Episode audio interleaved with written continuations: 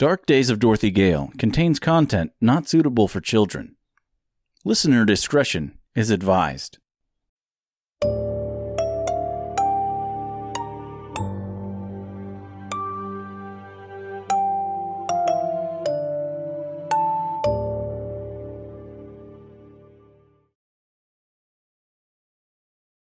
Darker Days of Dorothy Gale, Chapter 47 Interlude Part 1 A Space Without Time. The Tin Woodman awoke feeling human again. He could feel the cold air entering his lungs as he inhaled deeply.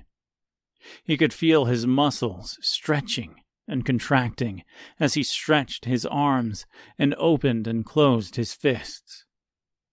He could feel his heart pounding, and he could literally feel the blood coursing through his veins, warming him from the inside out. Nicholas, came a soothing voice from the darkness that surrounded him. He looked around but could not see anything. The voice was familiar, though he could not quite recall who it belonged to. Nicholas, came the voice once more, as a soft white glow formed in the distance.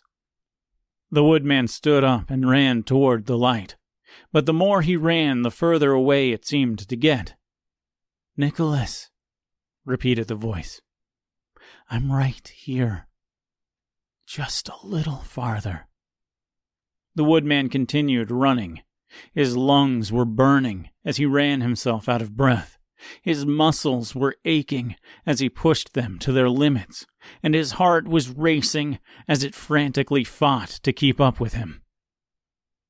Finally, he found himself in the light face to face with the source of the voice. Before him stood a beautiful young woman. She wore a long flowing gown that shimmered in the light surrounding her. It was so long it fell to the ground and formed a smooth pool of silk around her feet. You could even say that it appeared as though she was one with the earth that she was growing from the ground like a beautiful flower.